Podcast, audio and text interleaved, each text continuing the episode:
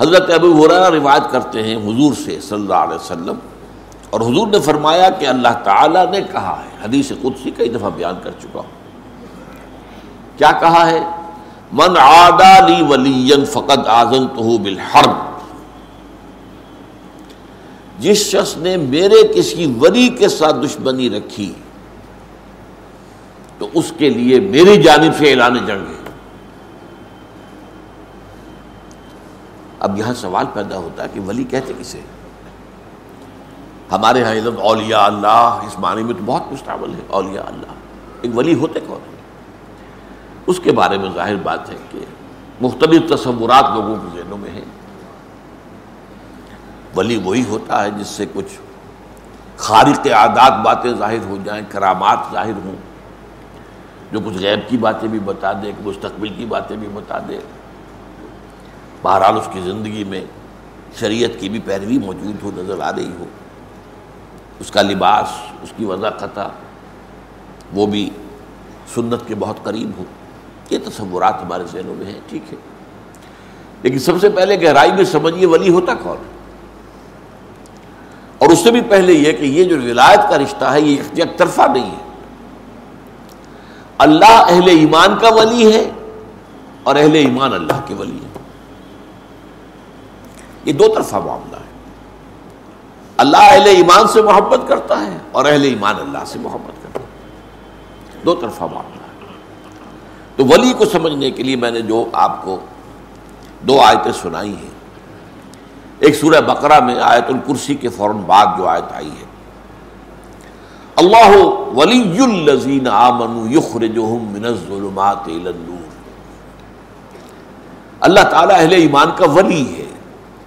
دوست ہے، ساتھی ہے، مددگار ہے، پشت پناہ ہے، یہ سارے الفاظ جمع کر لیں آپ۔ تو لفظ ولی بنے۔ اللہ ولی الزین آمن اللہ ولی ہے اہل ایمان کا۔ اور اس کا ظہور کیا ہوتا ہے؟ یخرجہم من الظلمات الى النور۔ وہ نکالتا رہتا ہے اہل ایمان کو، تاریکیوں سے نور کی طرف۔ یہ تاریکیوں سے نور کی طرف آنا یہ کوئی ایک سڈن ایکٹ نہیں ہے، یہ تدریجی ہے گریجول ہے۔ اس کا آغاز تو اسی سے ہو جائے گا۔ جب کسی شخص نے زبان سے کلمہ شہادت ادا کیا، اشہد اللہ الہ الا اللہ وحدہ لا شریک اللہ اشہد ان محمد عبدہ و رسول صلی اللہ علیہ وسلم۔ یہاں سے وہ رشتہ شروع ہو گیا۔ اس رشتے میں پھر ترقی ہوتی ہے۔ یہ آگے بڑھتا ہے۔ تدریجن اسی طریقے سے وہ ایک ظلمت میں سے نکل کر تو نور میں آ گیا، کفر سے، شرک سے۔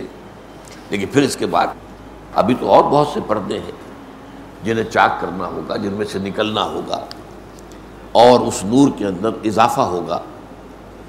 جیسا کہ سورہ تحریم میں فرمایا ہے کہ قیامت کے دن جو اہل ایمان ہوں گے، ان کا نور ان کے آگے اور دہنی طرف بہتا ہو، جو دوڑتا ہوگا اب وہ کہیں گے، ربنا اتمم لنا نورنا وغفر لنا انک علی کل شیء قدیر.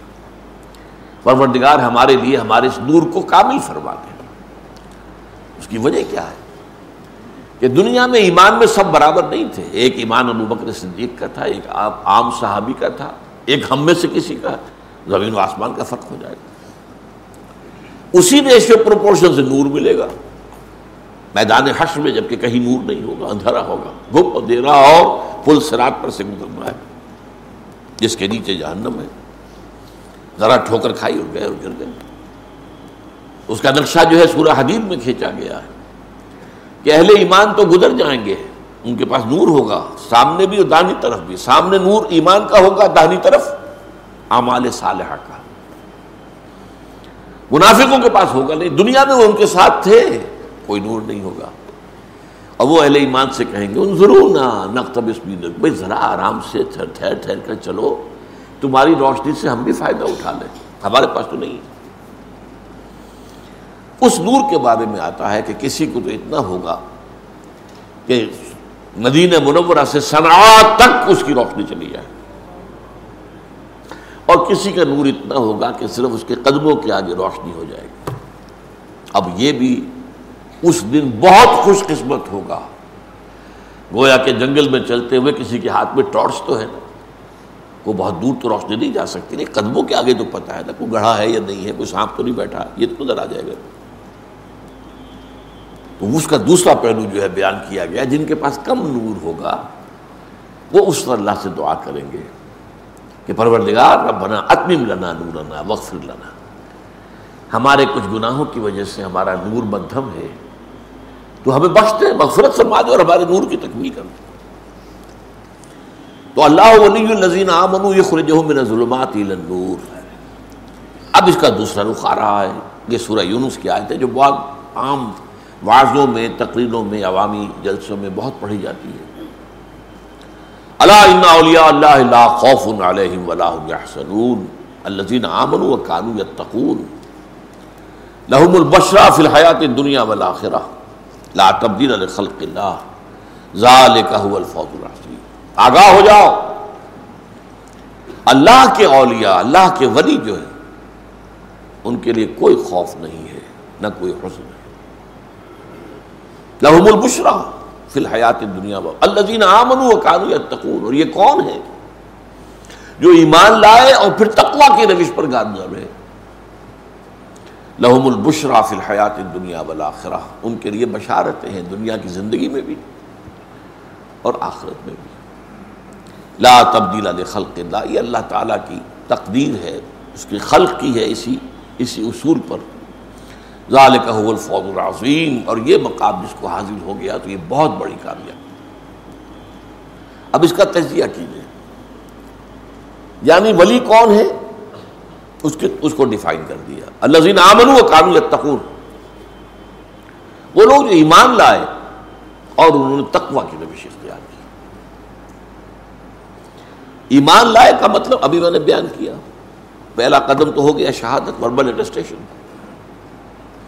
دوسرا قدم، دل میں یقین پیدا ہو جانا۔ ولما ید خل ایمان فی قلوب بہت مرتبہ یاد آئی ہے سورہ حجرات کی میرے بیان میں۔ ابھی تک ایمان تمہارے دلوں میں داخل نہیں ہوا، یہ بدو دعویٰ تو کر رہے ہیں۔ لیکن یہ اسلام لائے ہیں، ایمان ابھی نہیں لائے۔ ایمان تو تب ہوگا جبکہ دل کے اندر یقین پیدا ہو۔